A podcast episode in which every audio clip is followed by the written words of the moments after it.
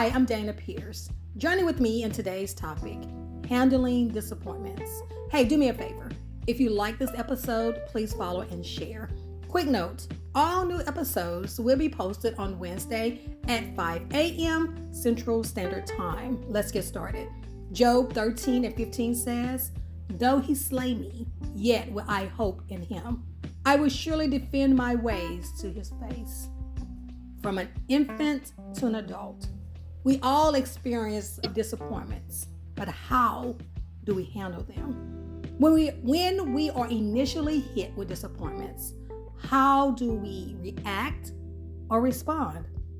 I bet not all the same, right? It really depends on the type of news that we receive or experience. However, we can all agree that we react.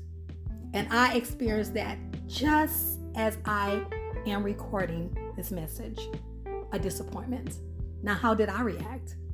Irritated, frustrated, annoyed. You see, without life's disappointments, we wouldn't know what we are made of. Disappointments, believe it or not, create strength and character. Disappointments can also bring on defeats and destructions. Do we enjoy disappointments? Absolutely not. Well, I, at least I don't. Some disappointments come without any dealings of our own. Are we prepared for them? If we were prepared for disappointments that we face, the situation should not be as surprising, but expected. Disappointments come when someone or self does something outside of our expectations. Disappointments carry shame, anxiety, fear, hurt, confusion, disbelief, anger, and the list goes on. Disappointments can also develop us in making better choices. When was the last time you were disappointed? Just a few minutes ago? Yep, for me.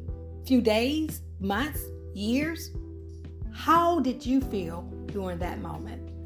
What did you learn from it? To be better prepared in handling the next disappointment. No, I'm not saying to live for the next disappointment, but yet being prepared in handling it better than the last one. See, being disappointed in someone or something doesn't mean we should not provide a helping hand.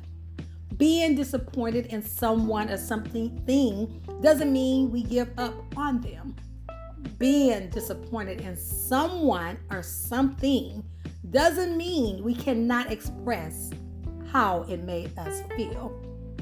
And finally, being disappointed in someone or something doesn't mean it's a hopeless situation.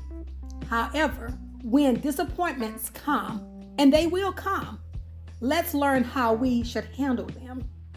We should, number one, observe the facts. Number two, discuss the problems. Number three, strategically plan different strategies. Four, pray with intention. Number five, believe in the outcome. Disappointments will surely come, but being equipped with essential tools will decrease negative way we handle them. Are you now equipped a little better in dealing with disappointments?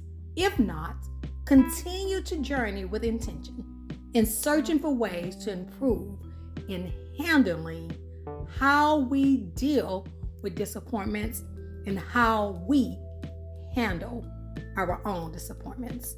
Thank you so much for listening and have a great day.